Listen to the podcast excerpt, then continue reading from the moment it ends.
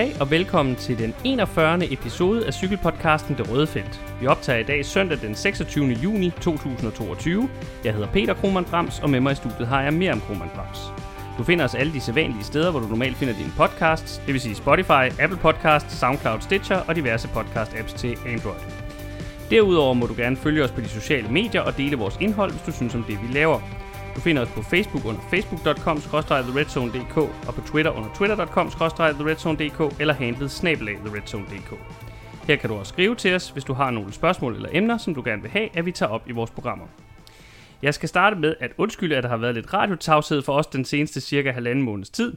Vi har haft en del at se til med forberedelserne til et meget stort arrangement på den private front, og i den forbindelse så vil vi gerne lige sige tak til alle dem, som vi ved lytter med, og som også var en del af den store dag, vi havde for et par uger siden. Tak for det. Dagens program er inddelt i to dele. Først vil vi lave en nedtakt oven på Gio'en, hvor vi vender, hvordan årets første Grand Tour forløb og endte i forhold til vores forventninger. Derefter vil vi gå videre med et samlet tilbageblik på cykelforåret 2022, hvor vi vil kigge på, hvordan de forskellige hold har gjort det i forhold til, hvad vi forventede af dem, samt hvordan det ser ud i forhold til kampen om at blive verdens bedste cykelmandskab i år, men også i forhold til kampen om fortsat at have en licens til World Touren fra 2023 og frem efter. Og endelig skal vi også se på, hvem her i studiet, der har været bedst til at forudsige resultater indtil videre. Lad os så komme i gang. Vi starter som sagt med at følge op på øh, årets Giro d'Italia, be, better late than never, som man siger. Øh, og det starter vi med et lille musikalsk indslag. Return of the Jedi. Ja, det er jo ikke The Return of the Jedi, vi skal tale om, men derimod The Return of the Jai, eller rettere uh, The Return of Jai Hindley. Uh, for vi må sige, at årets uh, Gio-vinder er en vinder med en fantastisk comeback-historie. For det første skal det lige nævnes, det er den første australske uh, Gio-sejr, også den første australske Grand Tour-sejr, tror jeg egentlig. Nej, Cal Evans har vundet Tour de France. Det er rigtigt, Cal Evans har vundet uh, Tour de France, men det er den første australske øh, Giro-sejr nogensinde. Det er det, der er comeback-historien i det, og som jo er den virkelig fantastiske historie, eller fortælling omkring den her sejr, det er jo, at øh, Jai Hindley brød jo for alvor igennem i Giro d'Italia i coronaåret 2020, hvor han øh, blev nummer to. Han førte jo faktisk løbet på den sidste øh, etape af 2020-udgaven, men tabte så føretrøjen til Theo Gegenhardt på enkeltstarten den dag. Øh, så havde han et forfærdeligt 2021 sidste år på DSM-holdet, hvor pladet af styrt og sygdom, og øh, vi snakkede om, og det er der også rigtig mange andre, der har snakket om, at han måske bare var et one-hit wonder, altså at 2020-sæsonen var en outlier, det her, det vi så sidste år, var hans reelle niveau, og at øh, vi nok ikke skulle regne med at se ham på toppen i cykelsporten øh, fra nu af. Så skiftede han til Bora efter sæsonen øh, sidste år, og har så kørt på Bora Hansgro i år, Øh, og han havde jo så faktisk vist forbedrede takter i foråret. Han blev nummer 5 i øh, Tirreno Adriatico, men det var sådan lidt set på forhånd, at han var et usikkert kort. Han blev kun nummer 13 i Katalonien rundt, og lige inden Gion, der gennemførte han ikke øh, lige Espaston Lies, som han ellers var til start i. Han stillede ikke engang op, faktisk. Ja, han okay. Trak sig han trak sig ind i løbet, ja. Så det var jo, altså, det, det var virkelig ikke, det lå ikke i kortene, selvom man godt kunne se, at han var bedre kørende end sidste år, så lå det ikke i kortene, at han overhovedet skulle øh, være en kandidat til den samlede sejr. Øh, men øh, han viste tænder allerede tidligt i løbet, især på etappen til Blockhouse, hvor han jo endte med at vinde foran de øvrige favoritter. Øh, og så derfra kørte han faktisk lige op med Carapaz ind til kongeetappen på den næst sidste dag. Og her leverede han jo et stort attentat på favoritten, godt assisteret af sit hold. De havde kørt øh, taktikken fuldstændig perfekt, havde haft Kemna liggende ude foran, som så kunne vente på Hindley og give ham det afgørende rygstød på den sidste stigning op, op til... Øh, Paso øh, Fedaya, øh, som var mål, der, hvor målstregen var placeret. Øhm, og øh, man må bare sige, det lykkedes til UG med kryds og slange. Han fik sat Carapaz, kom alene til mål. Ikke som vinder i etappen, skal det lige siges, men som den første af favoritterne. Øh, og der må bare sige at være en fortjent og smuk vinder. Øh, om end måske ikke den, den mest spektakulære sejr set i Gions historie som helhed. Men hans historie, den er spektakulær, og den er fantastisk. Helt sikkert, og hvis man sådan lige skal, skal binde en ekstra sløjfe på det her med, med Giroen i 2020, så var det jo, som du siger, Gegenhardt, der vandt, og øhm, Jai Hindley kom lidt ud af ingenting og blev nummer Mm. to, og vi havde en Joao Almeida, som også brød igennem i det løb, øhm, som blev været nummer fire samlet, tror jeg, Ja, det gjorde 4-5 han. stykker. Og førte Øhm, det meste af det og løb. førte det meste af det løb.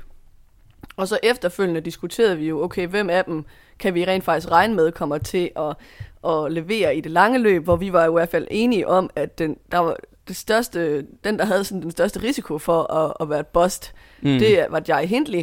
Øhm, og at Almeida nok var det sikreste kort, men, men øh, Tauge Hart øh, måske cirka lige så sikkert. Mm. Øh, og hvis man sådan skal følge op på det i år, må man nok sige, at det faktisk er Tauge Hart, som vandt Gion, der de sidste to sæsoner, eller halvanden sæson, har haft det sværest samlet set af dem. Nu skal vi godt nok snakke om, at Almeida også endte med at udgå af Giroen, men det var trods alt på grund af, af corona, mm. øhm, hvor man må sige, Gegan Hart har faktisk også haft det svært mm. efter, øh, efter sin Giro-sejr, og ikke rigtig kunne følge op på det. Nej, og der er en reel risiko for, at han er ligesom et, et eller andet sted i hvert fald er færdig på Ineos som klassementsrytter, og hvis han skal have chancen igen, så skal han måske væk derfra, for jeg, jeg tror, sådan som det er gået siden, så er jeg ikke overbevist om, at han nogensinde kommer til at være en, en prioriteret klassementsrytter for dem i en Grand Tour. Ja, det er mere sådan en løjtnant-status, han har lige, øh, præcis, lige nu. Lige præcis. Øhm, og for at blive ved Ineos, så øh, kan man sige, at en af de andre store øh, historier i Giroen, det var jo nedturen for Carapaz og for hans hold.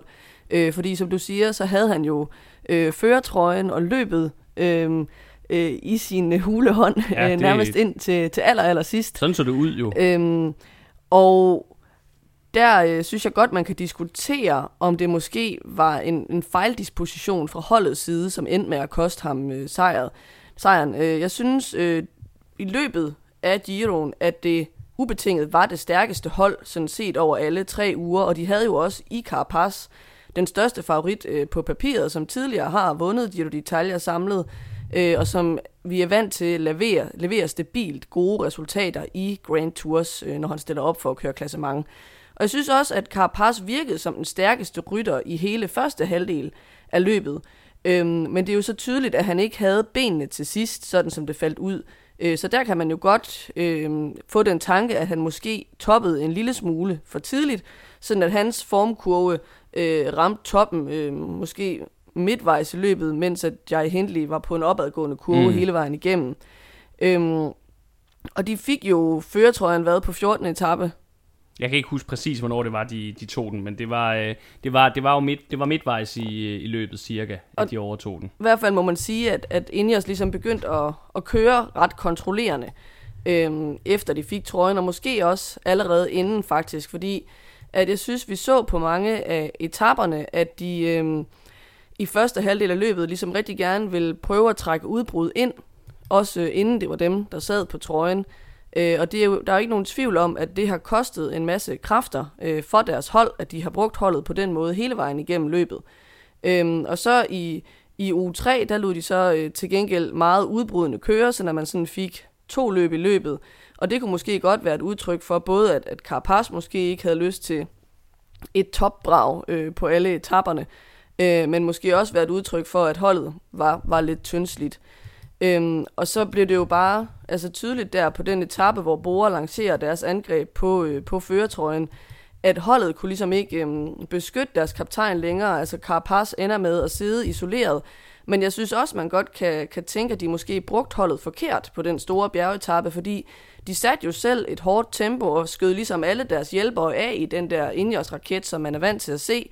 Så på en eller anden måde var det jo sat op til, at Carapaz så skulle, skulle lancere et angreb selv, men resultatet blev et eller andet sted, at han blev isoleret, og så blev angrebet, uden at han havde holdkammerater mm. omkring sig til at hjælpe med øh, at lukke øh, hullet. Så jeg synes samlet set, at der er lidt sådan en taktisk øh, fejldisponering i Indias måde at køre løbet på, altså med at bruge for mange kræfter tidligt i løbet. Mm. Øhm, holde udbrud i stram snor i første uge, øh, ikke rigtig kunne kontrollere løbet i tredje uge, og komme til at, at bruge alle kræfterne mm. på at sætte en kaptajn op, som egentlig mere havde brug for at forsvare sig, end for at angribe, og så var han uden holdkammerater, da det virkelig galt. Ja. Øhm, og så ender han med at, at drosle ned på andenpladsen, og øh, eller ja. rasle ned på andenpladsen, og det er jo selvfølgelig ikke nogen stor katastrofe, det er ikke sådan Simon Yates-agtig nedsmeltning, nej, nej, nej. men der er bare en kæmpe stor forskel på at vinde et løb, mm. og så på at komme på podiet. Helt klart. Ja, jeg tænker jo et eller andet sted, at vi bare må konstatere, at Ineos måske i virkeligheden ikke var så stærke som hold, som vi måske havde regnet med, og som vi har set dem tidligere. Det synes jeg også lidt, man måske kan se på, hvordan deres øvrige ryttere endte i det samlede klassement. Det kommer vi også tilbage til lidt senere. Men samtidig så må man så også sige, at det er også virkelig en skalp for, for Hindley, apropos hvad der skete sidste gang. Det var jo Ineos og Theo Gegenhardt, han tabte til. Så det må også øh, øh, virkelig føles som en ekstra stor sejr. Det er så også Ineos, han, han ender med at slå den her gang. Og, og så kan jeg jo lige indskyde, det var på 14. etape, at øh, han overtog øh, trøjen. Det har jeg lige tjekket op på. Og så synes jeg, at man må sige for Ineos, at man kan ikke rigtig være andet end skuffet, når man har øh, trøjen hele øh, øh, sidste uge. Øh, man har den største favorit på papiret. Det ser ud til, at man har tingene under kontrol. UAE er ikke til start med nogen øh, af deres topnavne. Mm. Jumbo er ikke til start med nogle af deres topnavne. Så, så alt er ligesom lagt op til, at de skal gå ind og vinde den her Grand Ray Tour. havde en Majda med, han går- udgår som. Jamen, det er trods alt ikke Pogacar, der er, der er Nej, til det er det start, ikke, men vel? det er stadig nummer to, må vi regne med på deres hold. Øh, Jo, men alligevel, Almeida er ikke oppe i den samme Ej, det er kaliber, han hvor ikke, man det sådan vil sige, at, at han er en, der bør kunne slå Carapaz. Nej, det, Så det er enig i. alt var ligesom serveret til dem, at de skulle bare gå ind og tage den her sejr. Mm. Øh, men det synes jeg også øh, bare gør Boras sejr endnu flottere, og man kan Helt sige, afgjort. i modsætning til Ineos, formåede de jo øh, at få det til at spille med den måde, de disponerede på på deres hold, og jeg synes, at det er, er ret spektakulært egentlig, at de har så meget succes med at gå i udbrud og få etappesejre undervejs, øh, og samtidig formår at levere den opbakning, der skal til til deres øh, klassementskaptajn, for at han rent faktisk kan tage den samlede sejr.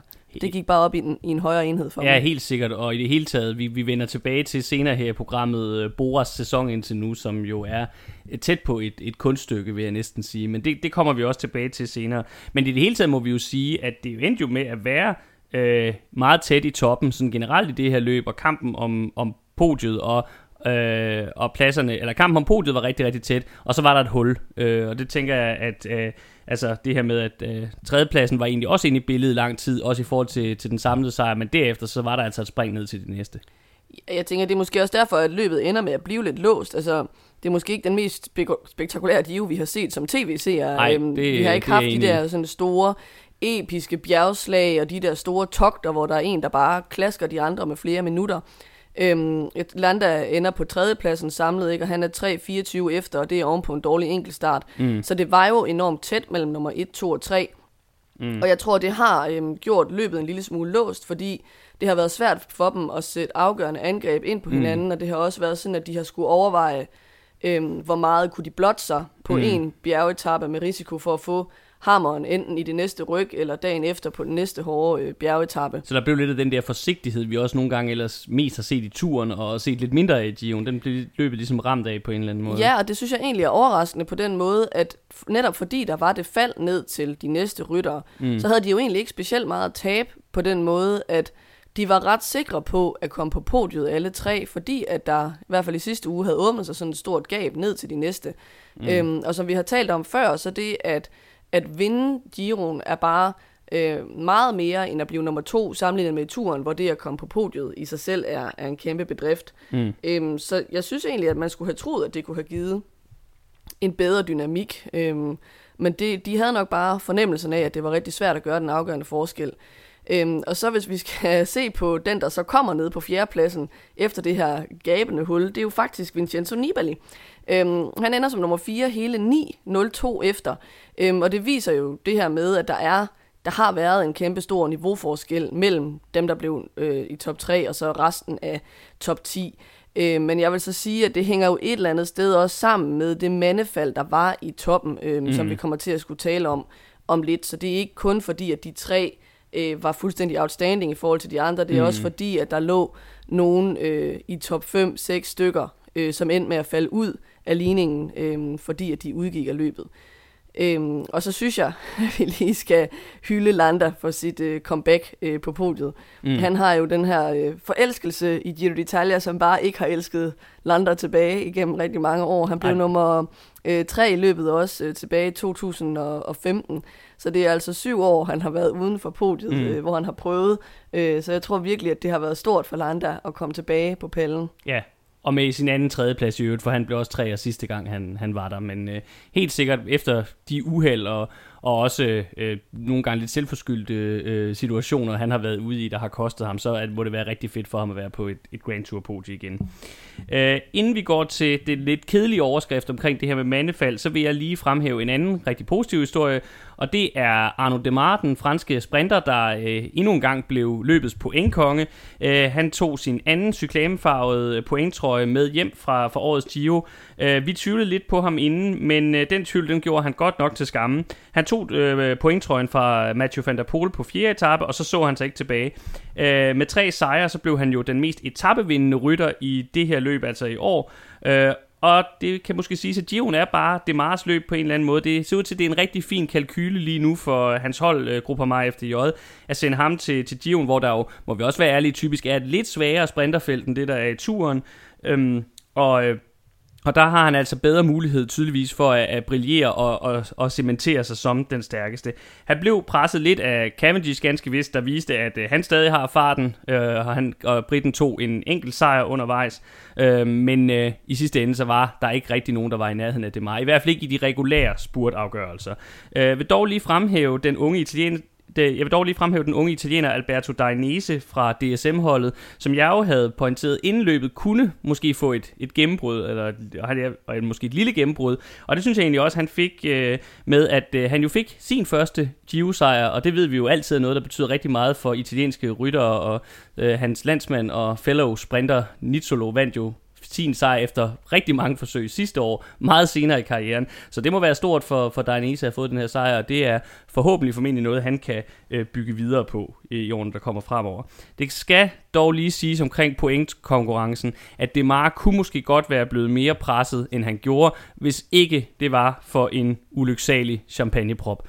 Og apropos det, så tænker jeg, at vi hopper videre til det her med mandefaldet.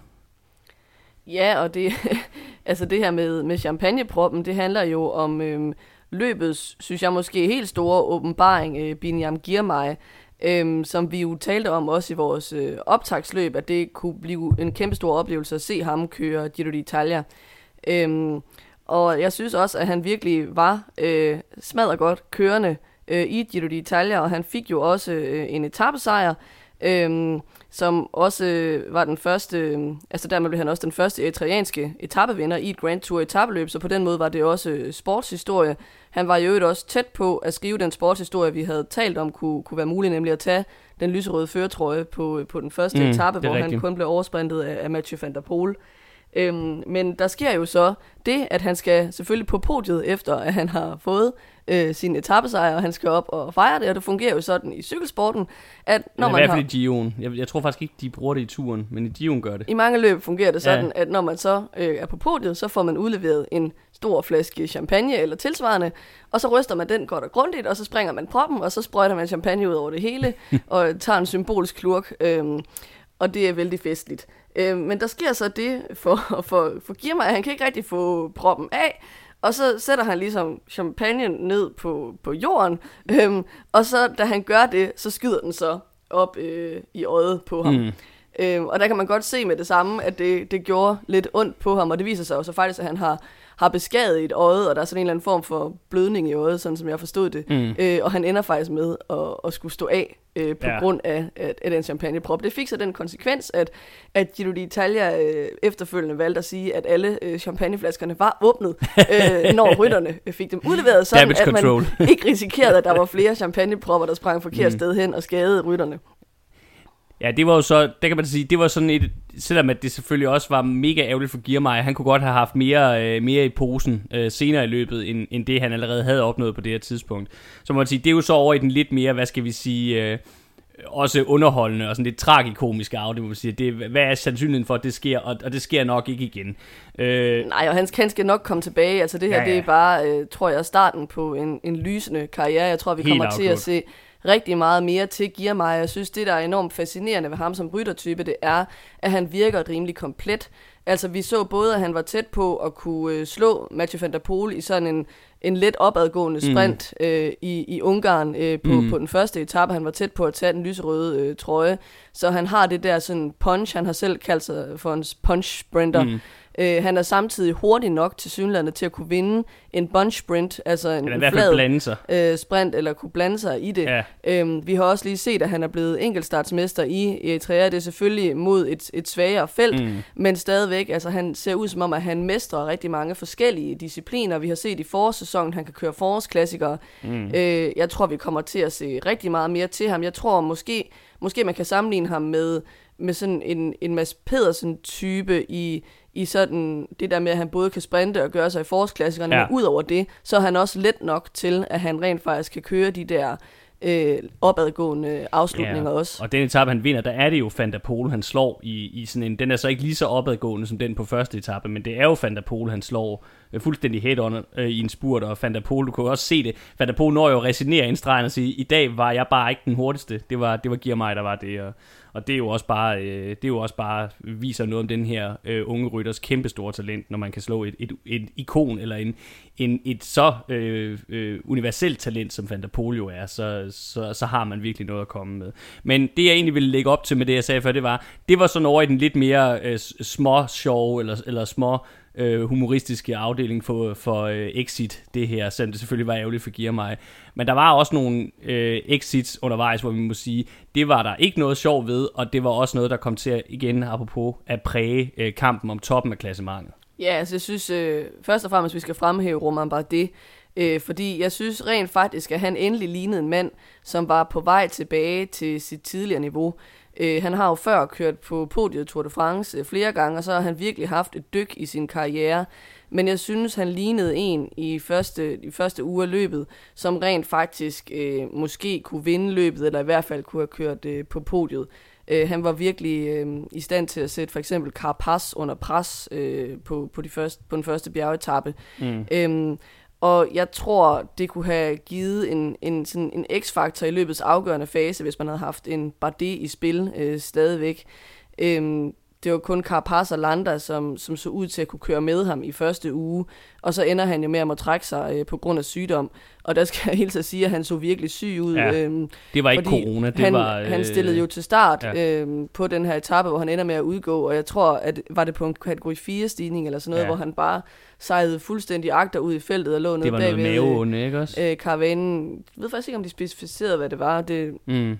Men altså, hvor han trak ind til siden og, og bare så rigtig, rigtig skidt mm. ud. Øh, så han kunne ikke, øh, kunne ikke fortsætte i løbet. Øh, lidt anderledes måske med, med Almeida, som også endte med at udgå med sygdom. Han udgik jo øh, på grund af coronavirus. Øh, jeg tror ikke, han kunne have udfordret Hindley eller Carapaz, fordi vi så jo igen og igen i bjergene, at han blev sat øh, både mm. opad og nedad. De der nedkørsler er virkelig en udfordring for ham. Øh, men samtidig så vi, at at han, han eksploderede jo ikke. De havde svært ved virkelig at trække fra ham. Han var rigtig god til at køre i elastik og til at komme tilbage til ikke at sætte specielt meget øh, øh, tid til øh, på de der etapper. Øh, indtil dagen før, hvor han udgik, hvor han smed en del tid, men det var nok, fordi han allerede var syg. Og jeg tror, at løbet havde fået en anden dynamik, hvis ikke Almeida var udgået, fordi... Øh, inden han blev syg, der så vi, at Carapaz og Hindley og Landa ligesom øhm, samarbejdede imod mm. ham i bjergene om øh, at sætte ham, fordi at de jo godt vidste, at der kom den her enkeltstart til sidst, og Almeida har en meget bedre enkeltstart end dem alle tre. Mm. Så hvis ikke han var blevet kørt ordentligt agter ud, så ville han jo rent faktisk kunne have været en trussel, både til at tage podiepladser eller til at tage den samlede sejr. Øhm, så jeg tror, at det ville have givet noget ekstra til løbet, hvis man havde haft ham med, fordi at de var nødt til at komme ordentligt af med ham, for, mm. for at være sikker på, at han ikke ville klaske dem på, på enkeltstarten.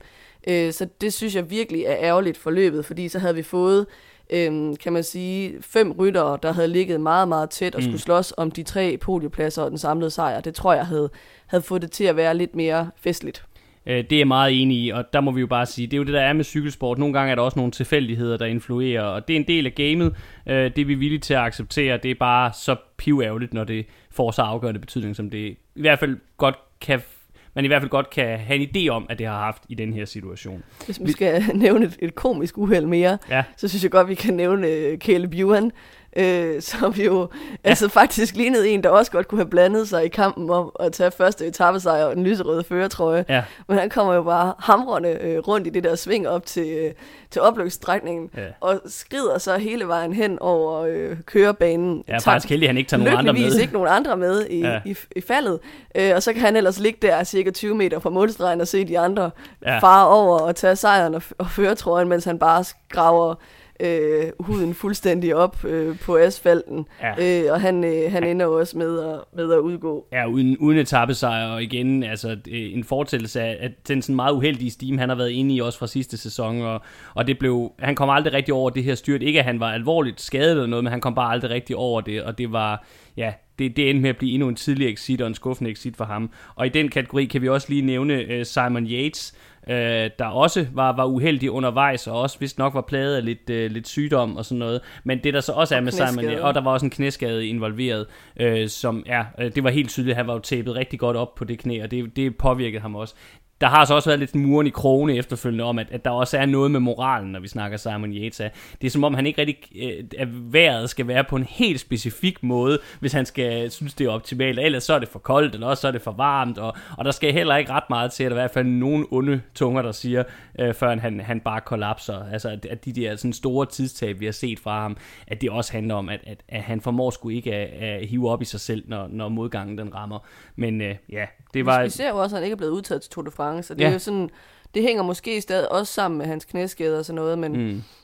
Ja, altså. og der kan man sige, det er jo ellers ikke, fordi hans hold ikke godt kunne bruge, at der var en mulighed for et godt klassementsresultat. Igen noget, vi vender tilbage til senere i programmet. Men øh, nu synes jeg, vi skal forlade de triste historier, og så i vende os imod endnu en rigtig solstrålehistorie fra årets Gio. Ja, øh, Juan Pedro Lopez hedder overskriften på den solstrålehistorie, øh, og han var nok i sidste ende den største åbenbaring i løbet efter øh, Giermeyers uheldige exit. Øhm, man kan ikke sige, at han ligesom brager ind på scenen på samme måde, som, som giver mig, men altså han erobrede jo føretrøjen øh, på, på Etna-etappen meget tidligt i løbet, øh, hvor han også øh, var med i kampen om etappesejren, og han forsvarede den jo langt ind i løbet, øh, helt ind til 14. etape, hvor Carapaz øh, overtog den fra ham. Og jeg synes virkelig, at det var, var en flot og heroisk kamp, han leverede, både øh, indtil han tabte trøjen, men også efterfølgende, fordi tit så ser man jo det der med, at trøjen giver vinger, og så kan man forsvare den mm. rimelig lang tid, øh, men hvor det virkelig er med det yderste af negle, at man, man hænger, holder fast i den. Øh, og så når man mister den, jamen så klapper man sammen, fordi man har kørt over evne igennem mm. længere tid, øh, og man så mentalt ligesom får det der dyk ved, at man har mistet trøjen. Men han ender jo faktisk med at kæmpe sig til en samlet 10. plads, som øh, var et fint resultat for hans hold Trek, og for, for hans vedkommende karrierens øh, hidtil øh, bedste resultat. Så han ender jo som øh, vinder af ungdomstrøjen foran mere hypede navne som øh, Bahreins Buitrago og øh, Thymen Arnsmann fra DSM, som lidt overtog kaptajnrollen efter, øh, efter bare det var udgået. Bare det var udgået.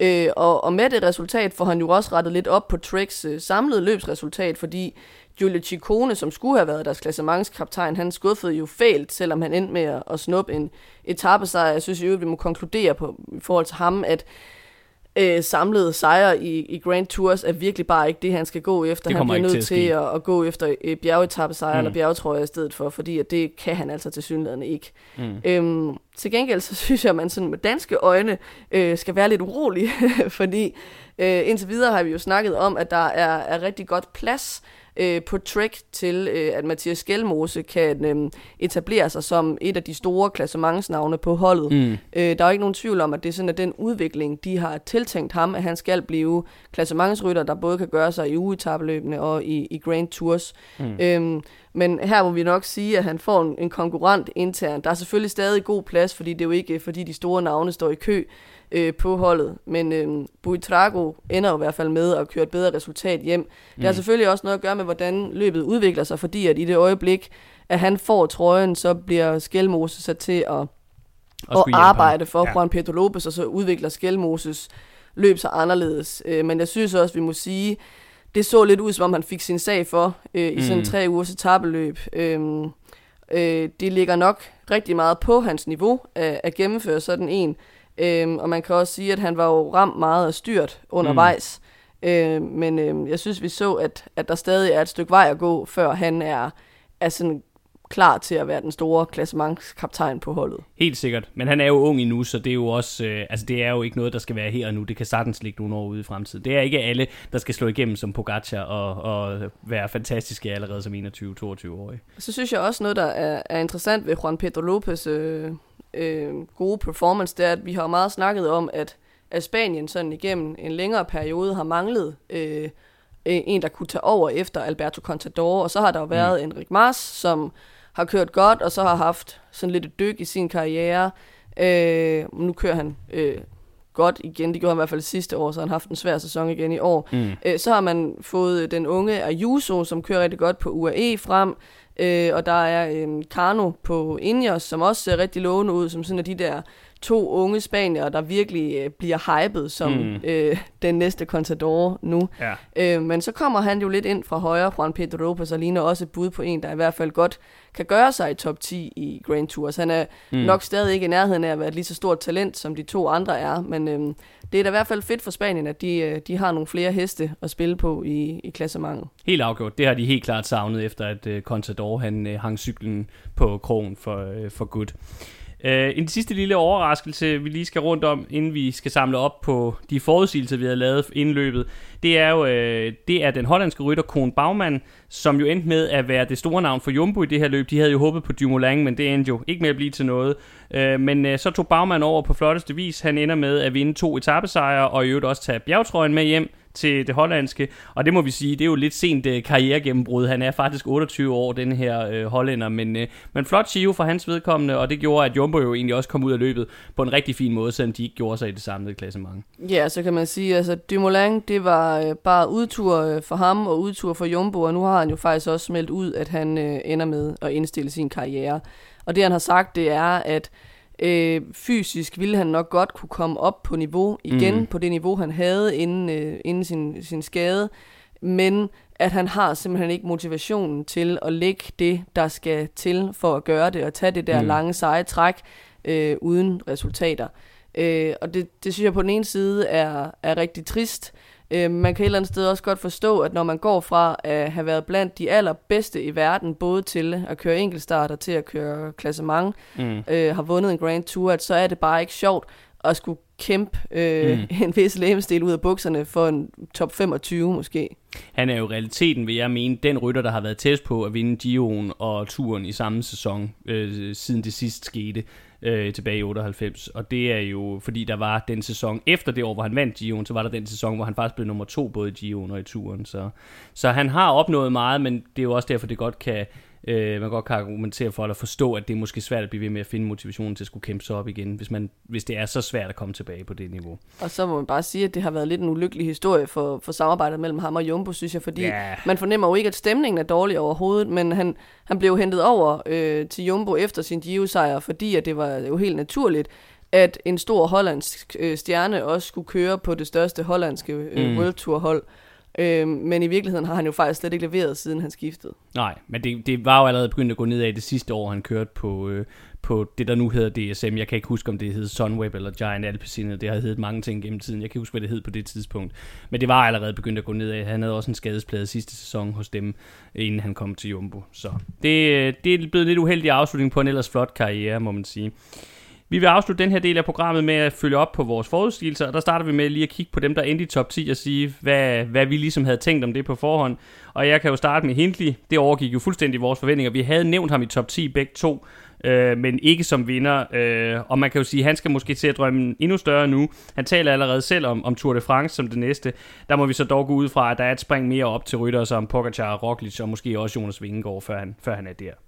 Helt sikkert, og ikke, om ikke andet så på grund af hans øh, manglende enkeltstartsevner. Man kan ja, sige, helt afgjort. Her slår han øh, Carapaz, og det er rigtig flot, men vi har jo også set, at, at Carapaz har haft svært ved at være med øh, mm. i samme øh, kaliber som Pogacar, Roglic og, og Vingegaard. Ja. Øh, især når man sammenligner med de to første. Øh, men altså, afgjort. man skal aldrig sige aldrig. Han har i hvert fald overrasket os flere gange nu, Hindley. Det har han. Så er der jo som sagt Carapaz, ham har vi allerede talt en del om, det er skuffende i forhold til favoritværdigheden, men det er trods alt stadigvæk tæt på. Øh, holdet kunne have spillet sin kort bedre. Igen så får man fornemmelsen af, at han ikke er helt op på allerhøjeste hylde, apropos hvad vi lige har snakket om. Der er et stykke op til for eksempel Pogacar, Roglic osv. Øh, han rygtes jo til EF øh, fra næste sæson, efter at øh, Ineos jo nu har forlænget med både Bernal og, og Adam Yates. Så, så der bliver mangel på, øh, på plads på det britiske mandskab næste år. Der kan man måske godt forstå, at sådan en som Carapaz så tænker, øh, jeg har så meget at byde på, at, øh, at jeg skal over på et hold, hvor jeg er prioriteret. Så Øh, det giver god mening, men øh, stadigvæk, selvfølgelig, bund, grundlæggende set en fin andenplads, men stadigvæk, det, de kom efter sejren, og den fik de ikke, så på den måde skuffende. Så der Landa, det har vi også allerede snakket om, bedre end forventet, mest stabile præstation længe, og så var han endelig forskånet for uheld. Så er der jo øh, Vincenzo Nibali, hvor vi må sige, det var nok den flotteste afsked med Giro d'Italia, han kunne have regnet med overhovedet på forhånd. Ja, og for en, øh, en kæmpe stor øh, hej-fan, øh, så var det jo bare vildt fedt at se. Altså på 14. etape, der livede han jo gevaldigt op og, og lignede, synes jeg nærmest den gamle Nibali, og han sad med uh, Hindley og Carapaz hjem og, og Yates, mm. øh, og tog tid på blandt andre, og Michael Lander, som jo endte som nummer tre samlet, og Almeida. Øh, og der nåede jeg lige at tænke, okay, det er gode gamle Nibali, han rammer formen i tredje uge, og så får vi sådan en stor 2016-udgave, hvor Nibali bare skal på togt og, og hente det tabte hjem. Øhm, men han fadede øh, efterfølgende, må vi sige. Øhm, og så så vi jo i, i den sidste uge, at der var en klar niveauforskel øh, mellem dem, der kom på podiet og den sicilianske mm. hej. Øh, men altså, han, han har virkelig stor ære af øh, den her fjerdeplads. Det er fedt at se ham være med i toppen af en Grand Tour igen, synes jeg, her i slutningen af hans karriere. Vi har snakket enormt meget om, hvor imponerende øh, Valverde er, øh, og han er også mm. ældre end Nibali. Øh, men jeg synes, det var fedt at se i den her Grand Tour, at Nibali faktisk øh, kom ud som den stærkeste af dem. Øh, og jeg synes, det var en meget, meget værdig øh, afsked med, øh, med hans hjemlands øh, rundtur. Det er jeg meget, meget enig i. Øh, og øh, ja, det kunne ikke have været smukkere, når vi tænker på, hvad forudsætningerne var på, på forhånd. Øh, videre til nummer 5, det blev Pelo Bilbao. Det var nok cirka, som man kunne forvente af ham. Øh, han er bare stabiliteten selv over tre uger. Jeg havde jo hypet ham helt op til at kunne ende på podiet. Det kom han så trods alt ikke. Men øh, igen, altså endnu en top 10 i en Grand Tour for hans vedkommende. Det er ja. bare imponerende. Ja, så må jeg jo bare sige, at min profeti om, at han var formtoppet for tidligt, den holdt ikke, fordi øh, han er til synligheden bare sådan et damptog, der har en, en lang og flad øh, topformskurve, hvor det sådan, han rammer måske ikke den samme topform som de andre rytter, så han kommer nok aldrig til at vinde. Øh, men til gengæld så er han på sit eget topniveau i enormt lang tid. Altså han er jo, han er jo i virkeligheden den, den, den sublime per, perfektionsudgave af Menches. Altså det er bare dieselhakker, og det er bare stabilt, men på et højere niveau. Altså det er ikke bunden af top 10, vi snakker, vi snakker midt i top 10 hele tiden. Men altså igen, topniveauet er nok heller ikke til mere, men, men, men det er godt nok stadigvæk et højt bundniveau at have. Det synes jeg virkelig er imponerende. Bestemt. Videre til 6. pladsen, og det vil jeg jo sige, det må være den helt store overraskelse i den her top 10. Jeg tror ikke, der var ret mange eksperter, der på forhånd havde øh, peget på, at Jan Hirt fra Wanty, han kunne ende i top 10 øh, i, i den her Giro d'Italia. Men det gjorde han, og man må sige, det er første nævneværdige resultat fra Tjekken siden 2019, og så må man bare sige, endnu en kæmpe skalp for det her belgiske hold, der jo bare har øh, den vildeste sæson set, ud for, set i forhold til, hvad de har af budget og rytter og, og så videre. Det, det er imponerende. De får bare det bedste ud af deres folk, og, og det er Hirts øh, 6. plads her også et rigtig godt eksempel på. Så er der Bukman på 7. pladsen. Øhm, jeg synes, det er et okay resultat. Altså, han genfinder lidt af det tabte fra hans gode 2019-sæson. Han har virkelig haft nogle hårde år. Øh, han viser sig klart bedre end Keltermann, der også øh, kører på samme hold. De er jo begge to holdkammerater med, med Jai Hindley, og man har snakket om, at de vil være en stærk trio, der, der kunne øh, sammen byde ind på, på sejren, og de er jo også med at trække den hjem. Mm. Øh, man kan sige om Keltermann, det er måske lidt skuffende ovenpå, at han blev nummer 3 i Giroen i, i 2020, og blev nummer 5 i turen sidste år. Men han var altså også ramt af uheld øh, tidligt i løbet, og så kom han jo til, hurtigt til så at gå ind i en hjælperrolle, fordi hans eget klassement mm. øh, øh, var rådet, og der synes jeg egentlig, at det er enormt prisværdigt, at, øh, at han går ind og, og indtager en hjælperytterrolle for Jai Hindley, som i 2020 kostede mm. ham sejren, mens de var på samme hold. Så der er på en eller anden måde sådan lidt full øh, circle over det. Og jeg synes, øh, ja. Buchmann, det er fint. Øh, jeg har aldrig troet, at han vil blive en Grand Tour øh, vinder, øh, så jeg tror egentlig, at, at sådan en syvende plads der korresponderer meget godt til det niveau, han har. Ja, og lige i forhold til det med Keltermann og Hindley, så må man jo bare sige, at det, det tyder også på, at de efter de er kommet øh, på hold sammen igen over på bordet, de har fået talt ud om det, og der er ikke nogen bad feelings længere, og de kan få det til at fungere. Så det er jo også bare, det siger også igen noget om holdet, øh, de kører for nu, og det samspil, der er der. Så super godt gået. Videre til 8. pladsen, det var endnu en flot veteranpræstation, må man sige. God gamle Dr. Potts, Porto Vivo, han snupper endnu en top 10 i Giroen også, øh, og han gik lidt ned til sidst, men altså manden er også 38, og jeg tror ikke, der er mange, der har været igennem så mange karrieretruende styrt, som han har, og så alligevel kan komme tilbage og køre på det niveau. Så det er dybt imponerende, og det bidrager så igen også til, til Onesies øh, succesfulde sæson. Så godt gået af Dr. Potts øh, med en 8. plads. Så jeg tror lige, jeg slutter bare lige top 10 af her, siger øh, Hugh Carthy på 9. pladsen. Øh, det er godkendt, men det er jo stadigvæk langt fra den Vuelta, han kørte i 2020, hvor han blev nummer 3. Og så Juan Pedro Lopez på 10. pladsen har vi jo allerede snakket om.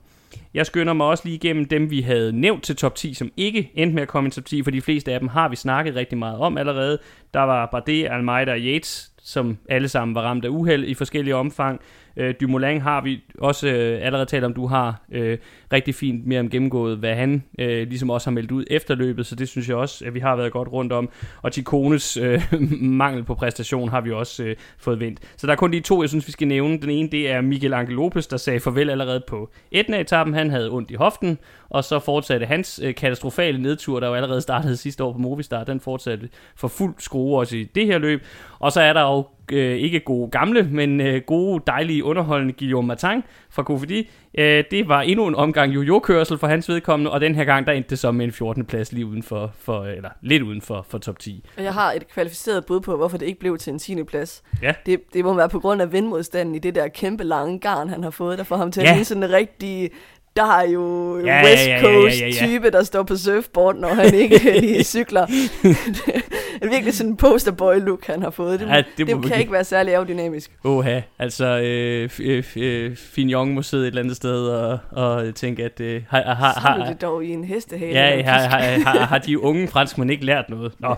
Øh, apropos de unge, så lad os øh, gå videre til som det sidste, aller sidste her, lige at snakke lidt om nogle af de unge ryttere, vi havde øh, nævnt i vores optagsprogram, og hvordan de klarede sig. Den første, jeg synes, vi skal rundt om, det er øh, kolumbianske Boitrago. Han var måske af de unge ryttere, vi havde fremhævet på forhånd nok den største succes. Han får en rigtig flot etappesejr undervejs, og så ender han med en samlet 12. plads. Det synes jeg er et rigtig godt øh, øh, udgangspunkt for at bygge videre, og der er stadig rigtig meget øh, øh, fremtid i ham her.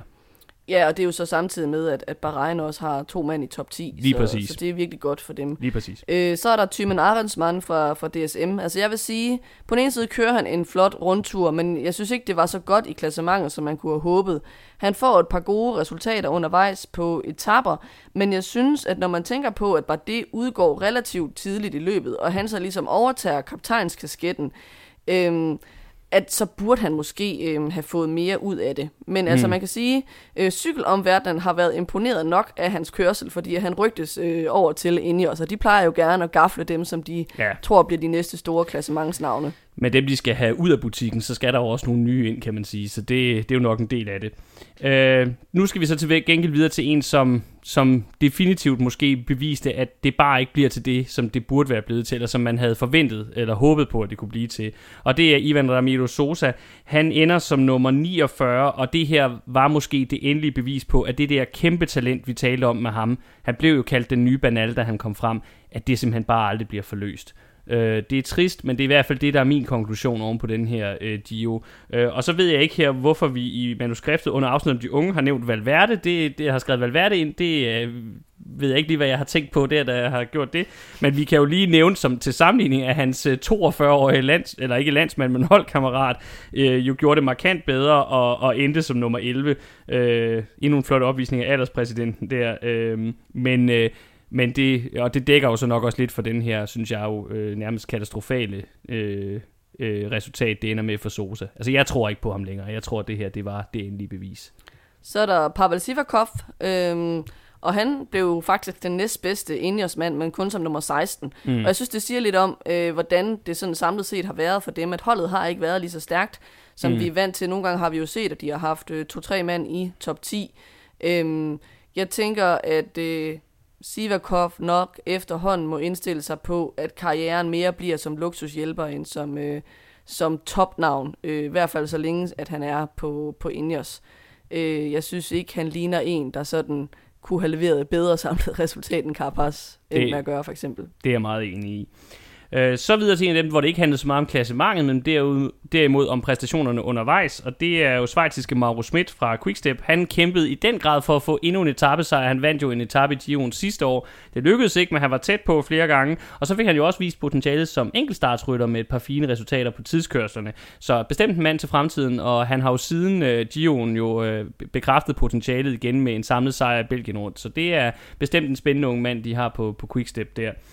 Øh, så var der øh, Alessandro Covi fra UAE-mandskabet. Han var egentlig usynlig hele løbet igennem ind til øh, kongeetappen på den sidste dag, hvor det så lykkedes ham at komme med i morgenudbruddet, og så snuppede han faktisk øh, øh, etappesejren på Paso Fedaya i, øh, i sidste ende. Øh, og så de sidste fire, vi havde nævnt af unge ryttere i optagsprogrammet, det var jo Felix Gall, Attila Valterra, Tobias Foss og Mathias Skelmose. Og der må man sige om de fire, de gennemførte alle sammen, men de endte med at køre ret anonymt igennem årets uh, Giro d'Italia. Det virker lidt som om, at, at de jo endte med at være for udmagende øh, til dem, og jeg tænker, det er bad news for Tobias Foss, fordi Altså sådan som Dumoulin kørte, var der jo egentlig fint med plads mm. øh, til, at han kunne have været Jumbos øh, store stjerne, men det endte jo faktisk med, at den, der redder løbet for Jumbo, det er Kron Bagmand mm. øh, med sine etappesejre og bjergtrøje. Øhm, så øh, det er jo skidt for ham, fordi der er jo enormt hård konkurrence om, hvem der ligesom skal være dem, der får lov at være Grand Tour-kaptajner øh, internt på Jumbo. Men man kan sige, at øh, det er jo rigtig godt for Jonas Vingegaard, mm. øhm, fordi de har cirka samme alder, øh, og nu tænker jeg, at vi kan være rimelig sikre på, at Foss i hvert fald er markant under i hierarkiet. Ja, det er der ikke nogen tvivl om, om oven på den her Giro. Og således vil jeg sige, at vi kom til vejs ende. Vi fik øh, samlet op på årets Giro d'Italia. Ikke den Giro, der kommer til at gå mest over i historiebøgerne, men en Giro, der fik en fantastisk, inspirerende historie som vinder i form af Jai Hindley. Det vi så vil gøre her i anden halvdel af programmet, det er, at vi ligesom vil prøve at lave en opsamling på cykelsæsonen indtil nu, eller i hvert fald cykelforåret 2022. Øh, og det vil tage udgangspunkt i øh, de forventninger, vi havde inden sæsonen i forhold til, hvordan verdensranglisten ville komme til at se ud, eller i hvert fald hvordan World Tour holdene ville placere sig på verdensranglisten. Og der havde vi jo inden sæsonen øh, en idé om, at der i hvert fald var fire hold, der skulle kæmpe om førstepladsen på verdensranglisten. Fire af World Tour holdene. Der vil jeg jo lige hurtigt indskyde, at hvis man vil se, hvordan vi havde forudset World Tour holdens placering på verdensranglisten inden sæsonen, så kan man gå ind på theredzone.dk og se vores øh, bud, mit bud og Miriams bud på, hvordan vi hver især så det inden sæsonen. Men øh, som sagt, der var fire hold, vi så som klare favoritter til at ende på førstepladsen efter sæsonen. Øh, og lad os starte med at kigge lidt på, hvordan det så går øh, med den her kamp om førstepladsen mellem de fire forhåndsfavoritter. Ja, altså Jumbo Visma har jo indtaget førstepladsen, øhm, og jeg synes årene set, vi må sige, at de er ikke helt lige så meget en tremands her, som de var sidste år. Sidste år, der var det jo især Fanert, Roglic og Vingegaard, der leverede deres point. Øhm, man kan så sige, at det er stadig især Fanert og Roglic, som leverer de store resultater og trækker mange point hjem til dem. Men de er jo så rigtig godt flankeret af både øhm, Laporte og Benot og Koe og til dels også Bagman, som leverede rigtig godt i Giroen. Øh, Vingegaard, kan man sige, har nok været lidt mere anonym i foråret, end man som dansker kunne have håbet på, men han er dog blevet nummer to samlet i, i Tirreno og i Dauphiné, øh, og det er jo altså også noget, der bidrager gevaldigt til sådan en ranglisteplacering der. Mm. Øh, og i øvrigt ligner han også en mand, der, der er i store former på vej frem, ikke? Øh, som vi skal tale mere om i næste program. Øh, så, så samlet set kan man sige, at det spiller bare rigtig godt øh, for Jumbo Visma, og de har formået at få flere forskellige ryttere i spil i år, så det ikke alt sammen skal komme fra de samme tre store stjerner. Ineos har så forløbigt indtaget andenpladsen. Jeg har skrevet nummer tre i manuskriptet, men jeg har lige været inde og tjekke, hvordan øh, den seneste verdensrangliste ser ud, øh, fordi da, jeg tror, da vi lavede øh, øh manuskriptet her, der havde vi ikke fået resultaterne fra Schweiz rundt med endnu. Øh, så Ineos er forløbigt på andenpladsen, og der må man sige, at det især er Dani Martinez, øh, Carapaz og så Dylan van Barle, der ligesom har øh, hed de store bunker af point hjem til dem indtil videre. Øh, Adam Yates og Michael Kwiatkowski har så også leveret og er også øh, bidragsyder på den front. Og det, der så ellers må sige at være meget positivt, når vi snakker Ineos lige nu, det er, at der er ryttere som Hader og Pitcock og Luke Plapp og øh, Turner, som også øh, er på listen, og dermed også øh, bidrager til, at øh, det ser i hvert fald øh, godt ud for fremtiden for, for Ineos, også i forhold til, øh, selv hvis de ikke øh, kommer så langt i år, eller ikke vinder i år, så er der i hvert fald noget potentiale at arbejde videre med. Jeg synes, hvis man skal prøve at sige noget om, hvad Ineos og Jumbo har til fælles, øh, når man ser på, hvordan deres øh, sæson har udviklet sig indtil videre, så er det, at begge holdene har formået at levere både i etabeløbene og i endagsløbene. Så mm. Jumbo, de har jo vundet øh, Paris-Nice og Dauphiné samlet, øh, begge to med Roglic øverst. I Dauphiné blev Vingegaard så også toer. Og de har vundet øh, omløb og i tre, øh, som begge to er store forårs øh. Øh, Ineos har øh, vundet øh, Baskerlandet. De har fået en anden plads i Giro d'Italia med Carapaz, som vi lige har været igennem. De vandt øh, Amstel Gold Race med Kwiatkowski og Paris-Roubaix med Van Barle, så også der To mm. meget store øh, forårs øh, klassiker sejre. Øhm, og så kan man sige, at ud over det, så har de jo et væld af sekundære placeringer i, øh, i en dags løb, øh, begge holdene. Øhm, så de har ligesom det til fælles, at de ikke kun har leveret enten i tabeløbene eller i endagsløbene, mm. men rent faktisk har formået at, at sammensætte en trup, hvor, øh, hvor de leverer på begge fronter. Helt afgjort. Øhm, det leder så videre til næste hold, som så ikke har været helt så altid i deres præstation indtil videre, men alligevel ligger på en samlet tredjeplads indtil videre. Og det er så øh, UAE, der er tale om her der er stadigvæk rigtig meget hos dem, der hænger på Pogacar. Han vinder UAE-tur, han vinder Tirreno Adriatico, han har vundet Strade Bianchi. Det er rigtig, rigtig mange af deres point, som er kørt hjem af den slovenske verdensstjerne. Men der er andre ryttere, der bidrager. Vi har Brandon McNulty for eksempel, det nye talent Ayuso. Øh, også Mark Hirschi har markeret sig. Hirschi er ikke helt tilbage på 2020-niveau, men der var flere top 10 placeringer undervejs i foråret, så en mand, der, der i hvert fald også er på en opadgående kurve igen. Til gengæld så skuffede Almeida jo så i, i Gio'en, så, og man må sige om ham, at det har ikke været helt så succes succesfuldt et skifte so far, som både han og holdet nok kunne have håbet på. Men de øh, ligger godt til, og de har deres øh, vigtigste løb foran sig, især Tour de France og, og Vueltaen, som jo kommer nu. Og de er jo meget tæt på, i hvert fald andenpladsen også øh, fortsat. Så indtil videre også en rigtig, rigtig fin og godkendt sæson for UAE's vedkommende. Ja, og så kan vi jo så gå videre til Quickstep, som er det, det fjerde hold, vi havde forventet skulle ligge i toppen og kæmpe om førstepladsen. Og som vi har snakket meget om i vores programmer, så, så har det jo bare været en helt stor skuffelse som hold her i foråret. Øhm, jeg ved ikke, da vi skrev øh, Øh, noter til vores program her, der lå de nummer 10. Jeg ved ikke, om det har ændret sig efter, efter Schweiz rundt, hvor, hvor Evenepoel kørte, kørte rimelig godt. De er kommet op på 9. pladsen, kan jeg afsløre. Men, øh, men samt, altså stadigvæk må vi sige, det er jo ikke i nærheden af at være det niveau, vi havde forventet. Øhm, og jeg synes, det man kan sige, der er, er særligt kritisk øh, for dem, det er, at de plejer jo især at markere sig i endagsløbende i foråret. Så det vil sige, at den på papiret bedste del af sæsonen for dem, hvor de skal trække allerflest sejre og point til verdensranglisten hjem, den er gået. Så man kan sige, at at for UAE, der ligger de bedste løb øh, foran dem, så for mm. Quickstep, der ligger de bedste løb altså bag dem. Øhm, så er det også, øhm, kan man sige, en sæson, hvor de forventede profiler dels ikke har præsteret, og dels har været ramt af uheld. Altså Alaphilippe, der, der havde det her frygtelige styrt, som han stadig er, er på vej øh, tilbage fra. Øhm, Jacobsen, som vi havde tænkt skulle være den helt store oplevelse på sprinterfronten i år, men som altså ikke har leveret det vel af sejre, vi sådan havde forestillet os. Og så klassikertruppen, der bare som kollektiv har skuffet helt mm. ekstremt. Jeg synes, den ja, eneste... Er helt sindssygt. Den eneste, der har haft en god sæson, synes jeg, det er Remco Evenepoel. Øhm, han tog jo den der kæmpe store øh, karrieresejr i Liège-Bastogne-Liège. Øh, karrierens tid til øh, toppunkt for ham. Øh, og det synes jeg virkelig altså, viser, at han har taget et skridt op. Øh, for nylig så vi ham være totalt dominerende i, i Tour of Norway, hvor han vandt hvad, halvdelen af etaperne ja. og også vandt samlet. For man kan ja. sige, at Schweizrum, der fik han måske lidt et dyk. Der så man måske at grund til, at han dominerede sådan i Norge også var fordi, at der ikke var øh, så, så mange øh, at konkurrere med. Mm. Øh, Øh, og så har han selv sagt noget om, at han måske øh, ikke kom ordentligt restitueret ind i løbet, men han hæv dog en samlet 10. plads eller sådan noget hjem. Ja. 11. plads måske samlet. Øh, og så vandt han den her enkeltstart, øh, øh, den sidste etape i løbet. Øh, som også, tror jeg, er en milepæl for ham, fordi at han lidt har manglet den der World Tour enkeltstart sejr, som han så fik der. Så jeg synes, Remco har virkelig øh, overrasket positivt, også fordi vi har snakket om det her med, at han tidligere har har været ramt af, øh, af sådan en dårlig indstilling, øh, mm. hvor han øh, havde, havde svært ved ligesom at hanke op i sig selv, når han mødte modgang, og øh, skød skylden på alle mulige andre end sig selv, når han kørte dårligt. Der synes jeg virkelig, vi har set, at han har udviklet sig meget mentalt også øh, i den her forårssæson, og det er også noget, Lefebvre har været ude og, og rose ham for. Jeg tror, han talte om en, en mental metamorfose. Øhm, så, så jeg synes, han er positiv for Quickstep, men ellers har det altså bare generelt været en virkelig dårlig sæson. Det er der ikke nogen tvivl om, og Øh, nu skal vi til at snakke om nogle af de øvrige hold, der øh, henholdsvis har overrasket os positivt og negativt. Øh, det er helt klart, at øh, under de negative, der kunne vi godt have taget Quickstep med, men vi har altså valgt at snakke om dem her, fordi vi jo havde øh, set dem som en af favoritterne til at, at ende på førstepladsen. Og det må vi sige, det, det er der ikke noget, der tyder på overhovedet, at de kommer i nærheden af, sådan som sæsonen har udviklet sig. Ja. Men lad os gå videre til at snakke om nogle andre hold, der har overrasket os positivt. Vil du lægge øh, for, mere? Ja, altså vi har gjort det sådan, at vi har kunne vælge øh, to øh, positive overraskelser hver, og to skuffelser. Mm. Yes. Øhm, og den ene overraskelse, positive overraskelse, jeg har valgt, det er Bora-holdet.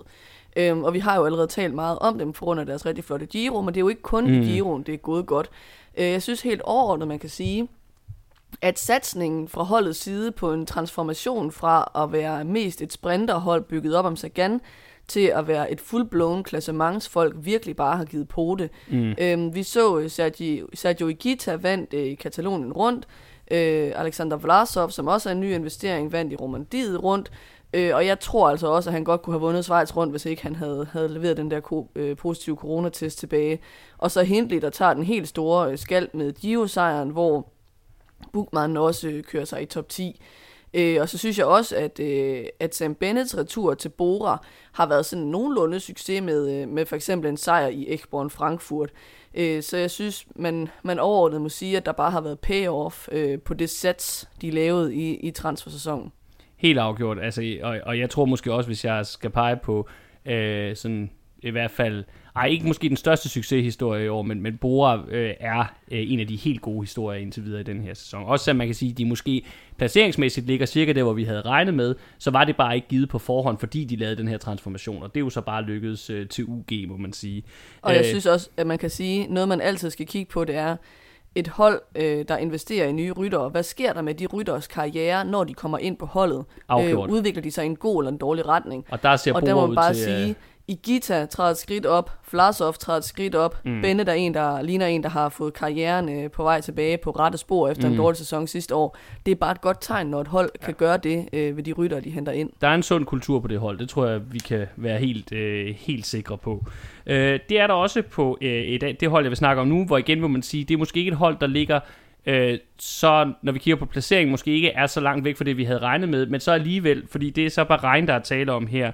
Øh, og det, de ligger pt. nummer 4, men inden Schweiz rundt resultater kom med ind på verdensranglisten, så var de faktisk nummer 2, og de er pointmæssigt nærmest helt lige med, øh, med Ineos og UAE. Så det er altså også bare et hold, der har skruen i vandet øh, i år. Og det er jo øh, meget båret af, af de her gode øh, klassementsresultater. Igen, lidt på samme måde som Bora. Landa, der bliver 3 af Gio'en. Bilbao, der bliver nummer 5 i Gio'en, og i øvrigt nummer 3 i UAE-ture. Han er også blevet nummer 5 i Baskerlandet, og nummer 9 i Tirreno. Øh, og kørte jo også en flot femteplads hjem i Strade Bianca. Han har bare haft, har bare haft en sindssygt god sæson, må vi bare være ærlige at sige. Så har de jo også fået to rigtig, rigtig store klassikersejre i form af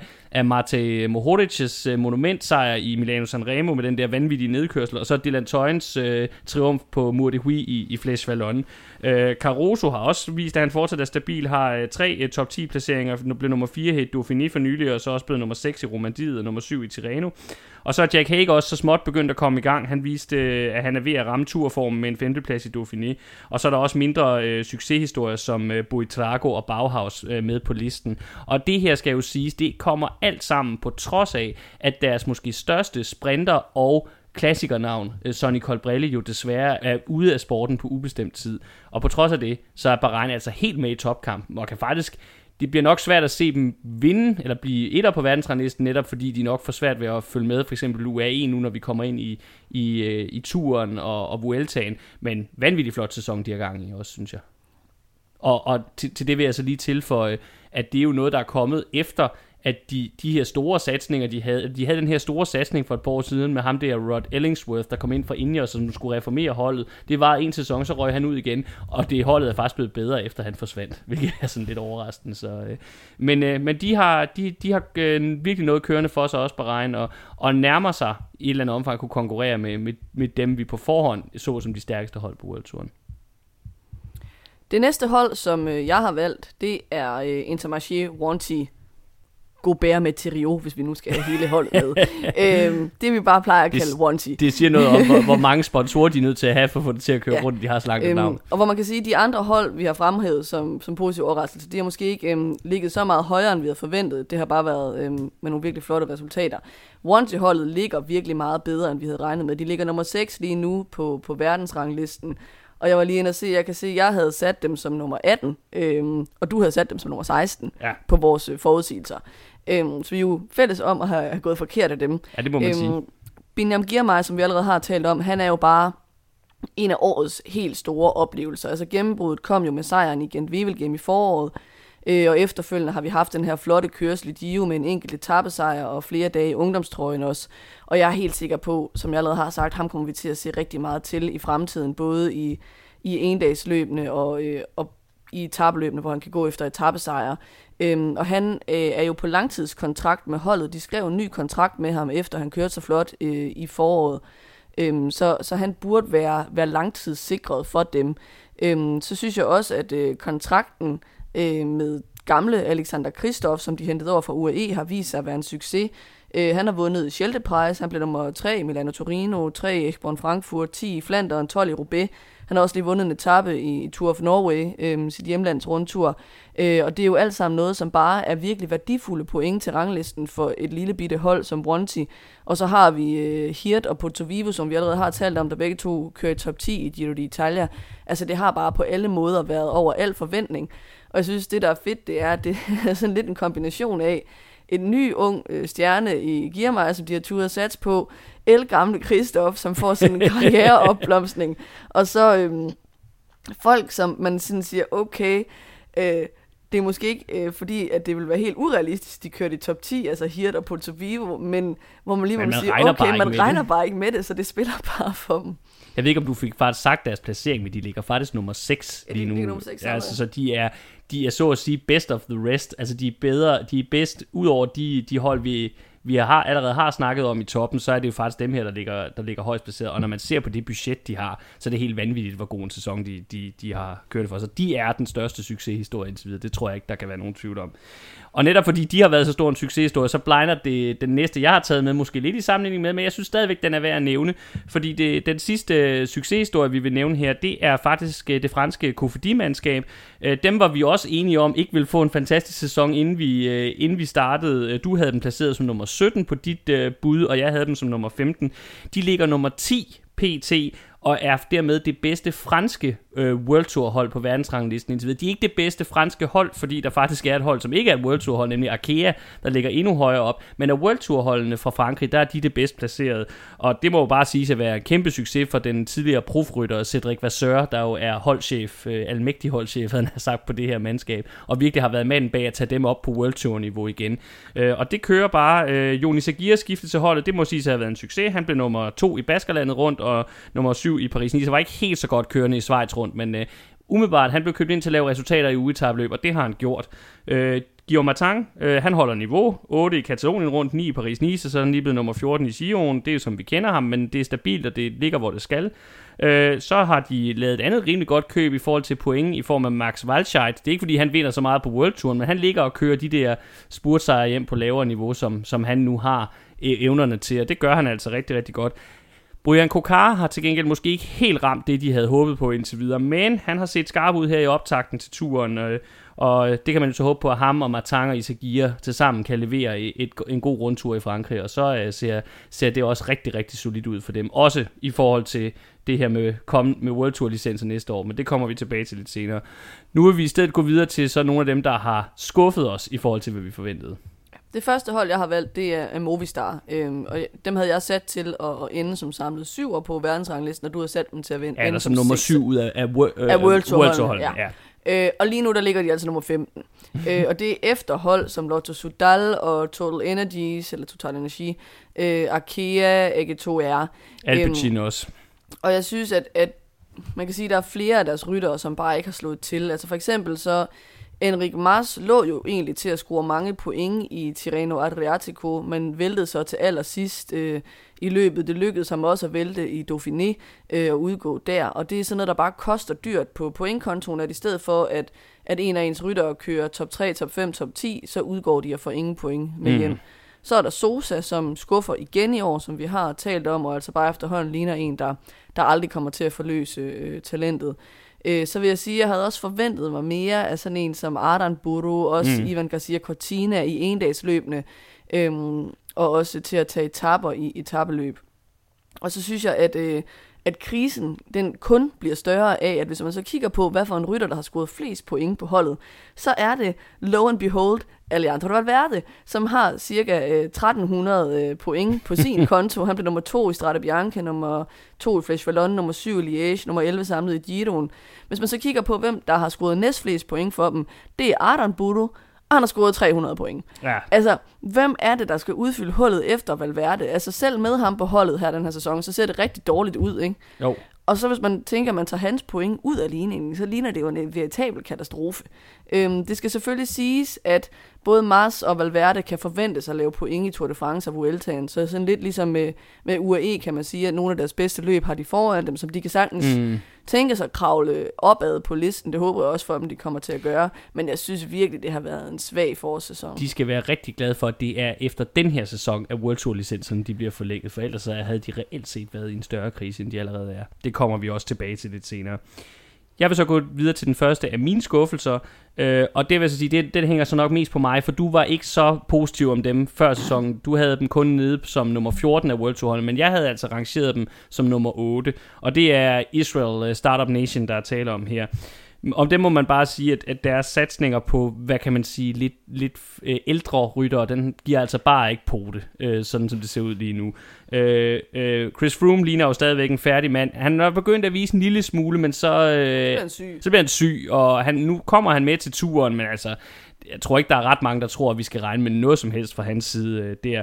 Øh, Michael Woods har heller ikke vist så meget, bortset fra nogle sekundære placeringer i Ardennerne. Han blev nummer 6 i Flash Vallon og nummer 10 i Liège. Han har godt nok lige vundet øh, øh, Route de Occitanie, som er et af de her mindre opvarmningsløb til turen, men det er jo igen ikke noget, som, som øh, skovler øh, point ind på verdensranglisten. Øh, så er der Jakob Fuglsang, som har været rimelig usynlig ind til Schweiz rundt, hvor han jo så øh, gjorde det rigtig, rigtig godt. Det kommer vi tilbage til i, øh, i, øh, i vores næste program, vores optag til turen, men indtil der har han været usynlig. Giacomo Nizzolo, som også blev hentet ind inden sæsonen, han har overhovedet ikke givet det forventede afkast, var helt usynlig igennem Giro d'Italia. Øh, og så er der sådan en som Sepp van Marke, som jo ikke er ny, han var der også sidste år, men han er bare helt væk og har ingen resultater i år øh, overhovedet. Øh, som sagt, der har været lidt positive op, øh, takter her op til turen, men igen, apropos, når vi skal snakke om, om World Tour licenser lige om lidt, der skal rykkes nu, hvis ikke, øh, hvis ikke det skal ind i total katastrofe for, for det israelske mandskab. Det næste hold, øh, jeg har peget på, det er Trek-holdet. Øhm, og det kan man måske diskutere, hvor færre er. Altså, jeg havde sat dem til at, at, at få en samlet 8. plads af World Tour-holdene på ranglisten, og du har sat dem til at blive nummer 11, og så lige nu ligger de nummer 16. Øhm, og hvis man sådan ser på, hvem det er, der har scoret flest point, så er det Mads Pedersen og Jasper Støjven.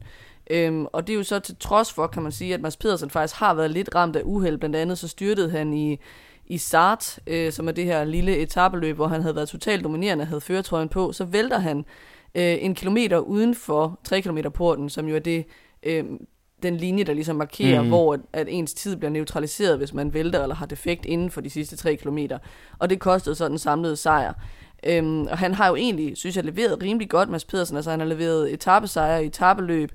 Øhm, men det værende sagt, så har Trek jo virkelig manglet øh, de store sejre i endagsløbene, som også er dem, der for alvor giver point. Mm. Øh, fordi at hverken ham eller Jasper Støjven har, har leveret sejre der, selvom de har øh, kørt i top 10 i en del af dem. Øh, så kan man sige, sådan en rytter som Quinn Simmons har været ret fraværende, som jo er sådan øh, den, den yngre... Øh, øh, øh, forårsrytter, de har, der ja. skal levere i, i forårsklassikerne. Og Molema har ikke været lige så godt kørende i foråret, som han var sidste år, i forhold til for eksempel at levere øh, resultater i øh, etabeløbene, uetabeløbene, eller at køre godt i, i Ardennerne. Ikke fordi han har kørt decideret dårligt, men det har bare ikke været på samme niveau som i sidste sæson. Mm. Øh, så kan man sige, Juan Pedro Lopez... Øh, øh, kører selvfølgelig øh, overraskende godt i Giroen, og faktisk også den, der har scoret tredje flest point for dem. Øh, til gengæld så skuffer sådan en som øh, Chicone jo øh, fælt i alle de etabløb, han har stillet ja. op i. Øhm, og Skelmose har måske heller ikke taget det skridt op, som vi havde forventet, at han kunne gøre, øh, har ikke sådan leveret øh, de femtepladser, tiende pladser i de der store uetabløb, som man måske kunne have håbet for ham, øhm, og som holdet nok også havde brug for, for at det sådan skulle berette til, at de, at, øh, at de ligesom kunne blive nummer 8 eller 11, mm. som vi havde snakket om inden så vil jeg bevæge mig videre til min anden skuffelse, og det tror jeg, jeg gerne vil tillade mig at sige, det må være den største skuffelse i år på tværs af alle hold. Fordi der er tale om Astana. Vi havde dem begge to... Og nedsmeltning. Og nedsmeltning. Det må være overskriften her. Vi havde dem begge to rangeret som nummer 10 ud af de 18 World Tour hold inden sæsonen. Det var vores bud på, hvor de ville ende henne. De er, hold nu fast lige nu, nummer 22 på verdensranglisten. Og det er vel at mærke ikke bare dårligst af alle World Tour holdene. Der er også hele fire pro-hold, altså hold, der ligger i klassen under World Touren, der har scoret flere point end dem. Alpecin, Arkea, øh, Total Energies eller Total Energi og så også, hold nu fast, norske Uno X har lavet flere point end Astana i år. Og det har bare været en katastrofesæson fra, for Vinokurov og K fra, fra start af og, og hele vejen indtil nu.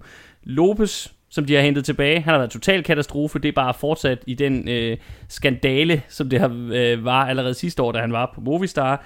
Alexej Lutsenko, der jo havde en rigtig godt år for to år siden coronasæsonen, han har fortsat den nedtur. Han startede sidste år i 2021. Indkøbet af Moskon har været en total fiasko indtil videre. Han har intet leveret. Øh, der har også været noget med noget sygdom og noget uheld undervejs, men det er igen, han var jo indkøbt til at skulle være den helt store klassiker, kanon og pointsluger, efter det, den flotte afslutning, han havde på 2021, og han har slet ikke været i nærheden af det. Og så var der jo den gode historie, de havde tidligt på sæsonen, i form af den unge italiener og tidligere U23-verdensmester Samuele Battistella. Han har også været ramt af uheld, og har heller ikke rigtig bidraget på pointkontoen. Der har faktisk kun været én god præstation for Astana indtil videre, og det er Vincenzo Nibalis øh, fjerdeplads i Giroen.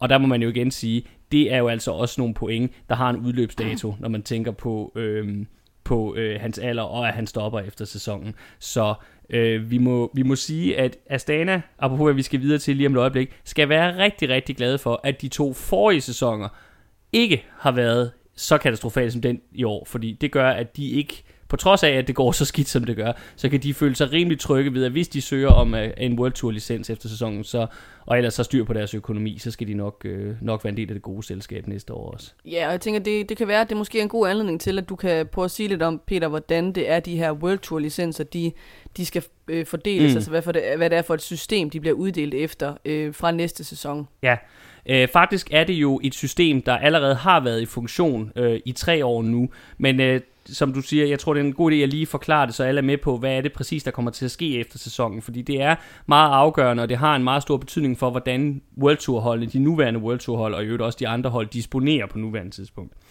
Det er sådan, at det nuværende system omkring World Touren og de her licenser, som holdene får til World Touren, og som er dem, der giver, gør, at de er garanteret adgang til, og også er forpligtet til at stille op i samtlige Worldtour-løb i udgangspunktet, øh, de bliver givet for en treårig periode, og de nuværende licenser bliver altså givet i 2020, så det vil sige, at de udløber efter denne her sæson.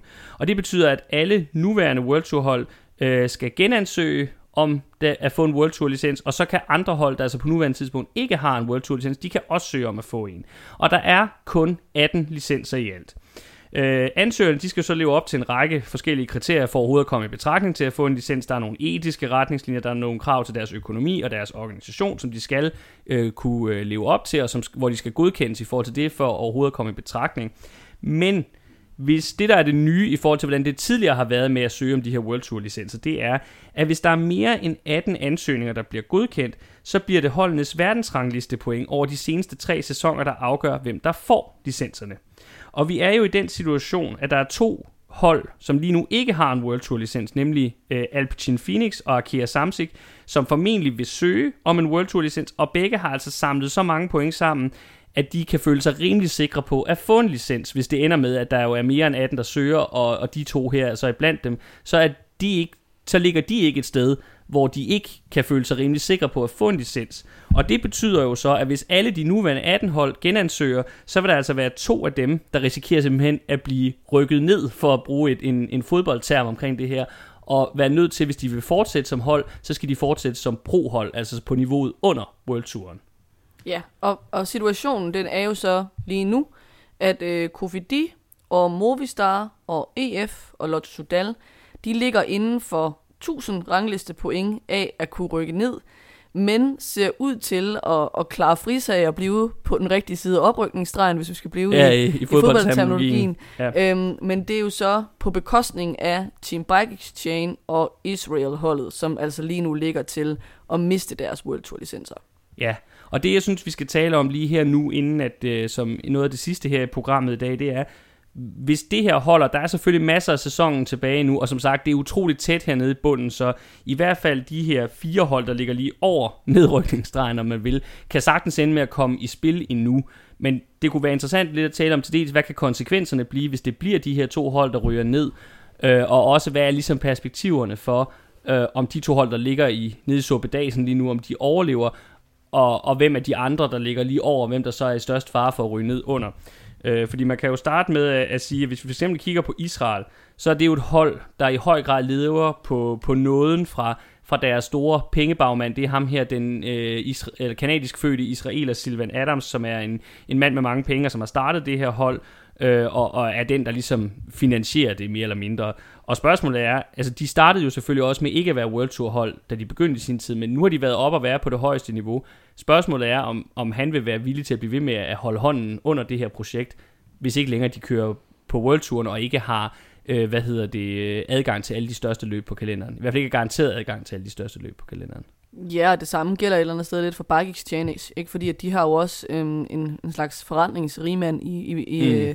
Øh, i ryggen, ikke? I form af Jerry Ryan. Og han har faktisk tidligere forsøgt at sælge holdet, og så var mm. det meldt ud, at der var øhm, en, en deal ja. øh, i hus, men så blev de alligevel uvenner over, eller uenige om salget, og så endte han med at beholde det, fordi han ligesom ville have, at det skulle være til den rigtige køber. Mm. Øhm, men igen, altså, det indikerer jo i hvert fald, at han ikke er sådan vanvittigt øh, hooked på at skulle blive ved med at, at, at bagge det hold øh, lang tid fremad. Mm. Øhm, øh, jeg synes også, man måske kan vente om at sige, at, at det er en god struktur nødvendigvis for et hold at være finansieret af, at der er nogle rige pengemænd, der, mm.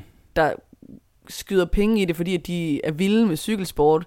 Men altså, giver det nødvendigvis et godt cykelhold. Jeg synes især med Israel, man kan sætte spørgsmålstegn med deres dispositioner, mm. fordi at de har haft den der strategi med at hente nogle meget gamle ryttere ind, ja. som måske skal have nogle meget dyre kontrakter, men mere på baggrund af deres forhenværende øh, niveau og resultater, som måske har den bedste del af deres karriere øh, bag sig, ikke? Jo, helt afgjort.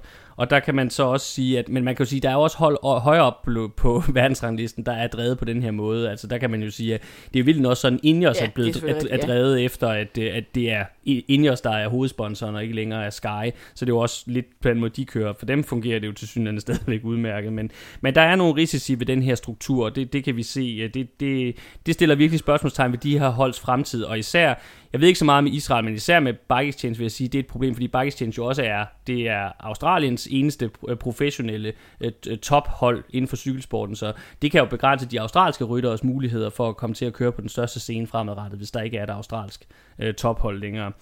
Øhm, jeg vil så dog sige, at et andet hold, jeg også lige vil nævne, af dem, der ligger hernede i Sopedasen i forhold til at kunne rykke ned, og som jeg synes er interessant at snakke om, det er jo Lotto Sudal.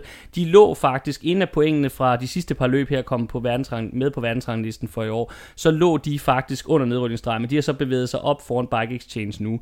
Men øh, Lotto Sudal er jo en interessant historie, synes jeg, i det her, fordi de er jo for det første et af de ældste hold i hele feltet, og de er jo lidt sådan en institution i belgisk cykelsport.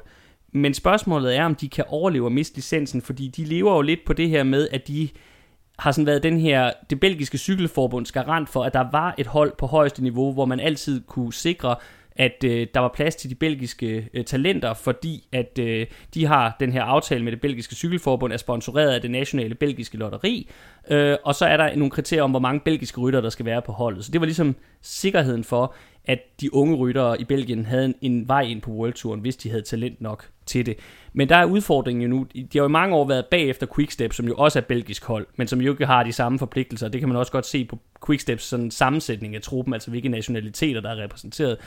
Men netop fordi det kun var Quickstep, så har man sådan kunne forsvare den her struktur. Men hvis Lotto Sudal ender med at rykke ned, så er vi i en, en situation nu, hvor der kommer til at være tre belgisk baseret hold på World Touren, mens Lotto vil være udenfor, fordi både Alpecin og Wanty jo også er belgisk, kører på belgisk licens. Så altså, jeg er lidt, øh, jeg er meget bekymret for, om den her institution i belgisk cykelsport og i cykelverdenen i det hele taget kan overleve, hvis de mister deres licens. Det, det synes jeg er meget usikkert. Og grunden til, at jeg synes, det er så relevant at snakke om i forhold til dem stadigvæk, det er, når vi kigger ind i, hvad er det, vi har tilbage i sæsonen. Lotto er jo også et hold, der traditionelt henter flest af deres point i endagsløbene. Og, og de har ikke, Lotto har vidderligt ikke noget at skyde med til de samlede klassementer i, øh, hvad hedder det, de to Grand Tours. Det vil de have i sådan et løb som Benelux Tour, men hvilket jeg ikke havde opdaget indtil for nylig, så er der faktisk sket det, at Benelux Tour bliver ikke kørt i år. Det er blevet aflyst, fordi de vil finde en, øh, de er utilfredse med deres placering i kalenderen, og de har aflyst med det formål at prøve at finde en ny placering i kalenderen til næste år i stedet for. Og det betyder, at, at jeg har bare meget, meget svært ved at se, hvor Lotto skal køre store bunker af point hjem. Så også derfor må man jo sige, at både Israel, øh, Bike Exchange, har jo klassementsryttere, øh, eller har rytter, der måske kan gøre sig i de samlede klassementer. Øh, og det gælder også for ja, Movistar og EF, som også er nogle af dem, de ligger og kæmper med. Så jeg synes, det er virkelig dystre udsigter for Lotto, og jeg tror, det kan blive meget alvorligt. Jeg ved ikke, hvad du, hvad, hvad du tænker. Øhm, jeg tænker, at først og fremmest, at det jo betyder noget for, hvordan de her hold kommer til at disponere over de ryttere, som mm. de har. Øh, altså først kan man måske lige gøre opmærksom på, at den måde pointene bliver delt ud på, øh, betyder, at der er størst gevinst ved at vinde øh, en dags løb, eller ved at placere sig godt i samlede klassementer i store løb. Ja, præcis. Og relativt set færre point for at vinde etappesejre. Man kan sige, det synes jeg egentlig er et problem for især for Lotto, men også lidt for Bike Exchange, øh, fordi mm. altså, Lotto vil måske godt kunne, kunne satse på for eksempel at få nogle sprinter etappesejre med en Caleb Ewan, øh, Bike Exchange kunne satse på det med Caden Groves og mm. med, med Michael Matthews. Men problemet er, at relativt set i forhold til at levere godt i klassementet eller i en dags løb, så giver det ikke lige så meget. Nej. Og det er et problem øh, mm. for de hold, og det er jo i virkeligheden også et problem, øh, kan man sige, for selve det at være et sprinterhold. Altså det skal man nok være påpasselig med, fordi så bliver det svært at hente de point, ja. man har brug for, hvis man kun har det at spille på. Og det er måske også lidt det, der er gået galt for Lotto, mm. at det er jo meningen, de skal levere rigtig godt i forårsklassikerne, men det har de ikke rigtig gjort, Nej. og det er måske også fordi, at de ikke har rytterne øh, til det. Ja. Øhm, Israel, der kan vi jo se, at de allerede har valgt at sige, at Sepp van Marke kommer ikke med til Tour de France, selvom han er en af deres bedste ryttere, i hvert fald på, på papiret. papiret. fordi at øhm, de kan få flere point ud af, at han kører en masse små endagsløb på 1-1-niveau, som er kun det tredje højeste niveau, mm. øhm, og eventuelt på pro-niveau, som er niveauet over. Mm. Øh, fordi hvis han kan køre nogle sejre hjem der, så kan de faktisk få mere ud af det, end hvis han vinder en etappesejr i, i Tour de France. Jeg tror også, det betyder, og det skal vi måske snakke mere om i næste program, at Jakob Fuglsang kommer til at køre klassement i Tour de mm. France. Det vil helt klart være mit bud oven på det, han har leveret i Schweiz rundt, at de bliver nødt til at, at have Jakob til at køre en top 10 hjem i Tour de France, fordi at det vil give dem nogle meget vigtige øh, ranglistepoint. Mm. Så selvom det måske for Jakob Fuglsangs eget perspektiv vil give bedre mening at forsøge at vinde en etappesejr, så tror jeg, at de vil prøve at se, om ikke de godt kan holde ham inde i klassementet, og måske også prøve at få Woods øh, mm. til at køre en, en top 10-15 stykker. Øh, fordi at det simpelthen er mere værd. Og jeg synes også på den baggrund, man kan undre sig over, at Bike Exchange har valgt ikke at udtage Simon Yates, Helt øhm, det må virkelig være fordi, at der enten er noget med den skade, eller med motivationen, eller de er trætte af ham, eller sådan et eller andet. Det kan også være, det er, fordi de satser på ham til at, Vueltaen. at de vil have, at han skal kunne køre ja. rigtig godt i Vueltaen. Øh, fordi man skulle et eller andet sted mene, at de har brug for øh, de point, de kan trække mm. hjem på den konto. Altså hvis du kigger på, på pointene, sådan som de fordeler sig, eller hvor, hvor det er, der er kører point, så vil jeg umiddelbart sige, at det er Bike Exchange og Lotto, der står i den dårligste situation af de hold, der ligger dernede lige nu. Øh, måske faktisk også øh, Kofidi kan blive udfordret, men de har trods alt øh, øh, Martang og Isagir her til turen, og, og har jo så også i det hele taget gang en god sæson, som vi har talt om tidligere. Så, så øh, det, det bliver rigtig, rigtig spændende at følge den her, øh, det her kapløb øh, mod tiden, havde han sagt, eller om, om at undgå den her nedrykning i slutningen af sæsonen, og så bliver det jo rigtig spændende også at se, hvad konsekvenser det får efterfølgende. Men jeg synes også, der er en diskussion, som vi måske kan tage op på et senere tidspunkt, der simpelthen handler om, om det her verdensrangliste pointsystem reelt set er retfærdigt. Fordi der er jo noget galt, når man kan få mindre ud af at vinde en etape i Tour de France, end man kan af at, vinde et lille 1-1 en dags løb nærmest. Det, der er et eller andet skævred der, når man ser på, hvor meget prestige der er i de to ting. Mm. Det, det synes jeg helt klart. Noget, der måske lige fortjener omtale, synes jeg, er, hvor mm. meget Arnaud Delis betyder for, at Lotto har en god sæson i år. Helt afgjort. Øh, han har næsten lavet dobbelt så mange point på, på verdensranglisten i år, som den, der har leveret næstflest af deres point, som er Tim Vellens. Ja. Øh, han ligner en kæmpe sprinteråbenbaring. Ja. Øhm, og igen, der kan man også sige igen det der uretfærdige i, jamen, giver det nok point, at man er en sindssygt dygtig sprinter, sammenlignet med de andre ting. Det er lidt ja. at, at, at placere det på et meget lavt niveau og være en dygtig sprinter, og det synes jeg egentlig er synd, fordi at historisk set har det jo sådan mm. været en stor ting at være en rigtig dygtig boulevardsprinter. Øh, men man kan også se det ved, at der, der kommer færre klassiske sprinteretapper i de store Grand Tours. Til fordel for øh, nogen, hvor man, man sætter nogle bump ind på vejen, der gør, at øh, Cavendish-typerne bliver sat af. Ikke? ja, det er korrekt. Og det er også noget, vi kommer til at snakke om i vores næste program, som jo er vores store Tour de France-optakt. Nu vil vi så runde dagens program af, og det vil vi gøre med en lille konkurrence, eller en lille opgørelse indtil videre af en konkurrence. Det er jo sådan, at vi sæsonen igennem er kommet med øh, forudsigelser af, øh, hvordan det vil gå i de forskellige løb, vi har varmet op til. Øh, og der er det jo passende, når vi laver en opsamling på cykelforåret 2022 her, altså lige gøre en status over, hvordan ser det egentlig ud med den konkurrence. Øh, og Vi har kigget på øh, de forudsigelser, vi er kommet med i de løb, vi som sagt har varmet op til øh, her indtil nu i sæsonen. Og så har vi givet point på den måde, at øh, hvis man har ramt vinderen fuldstændig korrekt, har man fået to point. Og hvis den, man havde øh, skudt på som vinder, er kommet på podiet, så har man fået et point. Så lad os starte med lige hurtigt at gennemgå, hvordan det er gået. Øh, det første løb, vi kom med en forudsigelse til, det var Strade Bianche. Der havde Miriam, du havde skudt på Pogacar, som jo endte med at vinde. Øh, jeg havde skudt på Valverde. Han vandt ikke, men han blev nummer to, så der var point til begge to. Vi lagde godt fra land Vi lagde godt for land, må man sige. Vi kan afsløre allerede nu, det kommer til at gå ned ad Det kommer bakke. til at gå ned ad bakke. Næste løb, det var så Paris-Nice. Der havde du budt på Almeida som vinder. Det kom ikke rigtigt til at ske. Jeg havde til gengæld budt på Roglic. Det var lidt fedt spiller, men det lykkedes. Øh, så det var jo rigtigt, den vandt jeg. Så var der Tirreno Adriatico, der havde du budt på Evenepoel. Det var den del af sæsonen, hvor han ikke var så godt i gang endnu. Og jeg havde så budt på Vingård, som blev nummer to, så der var lidt point til mig. Så var der Milano Sanremo. Den er jeg rigtig stolt af. Jeg havde budt på Mohoric. Den gik jo rent hjem. Du havde budt på Mads P. Det kom ikke til at gå sådan lige så godt i den retning. Så ingen point der. Så når vi frem til e I3, der havde du taget den sikre og sagt fanært, og han endte også med at vinde. Der havde jeg så budt på Mads P. Det gav ikke nogen point. Så var der Gent Wevelgem. Der var vi helt ved siden af begge to med henholdsvis Mads P. og Philipsen. Så var der Flandern rundt. Der havde du budt på Poel. Det var jo ham, der endte med at tage den. Jeg havde skudt på Askren. Det gik ikke. Så var der Baskerlandet rundt. Flot skalp til dig, der vil jeg sige med at byde på Martinez. Han endte med at vinde den. Jeg havde budt på Roglic. Det var der, Roglic havde sådan en lille sæsonkrise, så det kom der ikke noget ud af. Og nu kommer så det virkelig, den virkelig dårlige del af sæsonen, og det er så der, hvor vi går ind i, i Ardennerne. Amstel Gold Det er Race. svært at forudse. Amstel Gold Race. Du havde budt- på Poel, jeg havde budt på Hirschi. Der var der ikke nogen point. Så kom Roubaix jo lige ind imellem der på grund af ja, det franske præsidentvalg og så videre. Der havde, der havde du budt på Mads P, jeg havde budt på Van der Det kom der heller ikke noget ud af. Så var der Fles Vallon, du havde budt på Evenepoel, jeg havde budt på Alaphilippe. Det kom der imponerende nok heller ikke nogen point ud af. Og så var der lige Esbjørn Lies, hvor du havde sagt Mohoric, og jeg sagde Hirschi, og det gav heller ikke nogen point. Så det gjorde, at stillingen inden Giroen var, at du havde 8 point, og jeg havde 6 point. Og så har vi valgt så at sige, at så ligger vi point oveni for, hvor mange af dem, der endte i top 10 i Gio'en, som vi rent faktisk havde budt på til top 10. Og der kan jeg fortælle, at du havde 4 ud af 10 rigtige, eller ikke med præcis, præcis placering, men du havde 4 ud af 10 øh, navne øh, i top 10 i Gio'en, og jeg havde 5 ud af 10 øh, i den endelige og rigtige top 10 i Giro d'Italia. Og det betyder, at her inden vi går ind i Tour de France, så er stillingen indtil videre 12-11 til Miriam.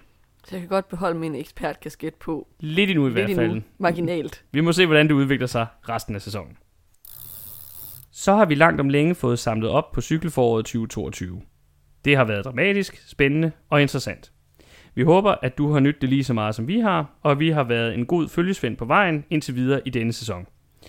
Hvis du har kunnet lide dette program, og i det hele taget kan lide det, vi laver, så håber vi, at du vil give os fem stjerner i den podcast-tjeneste, du benytter dig af. Så kan det jo være, at vi kommer ud til endnu flere lyttere.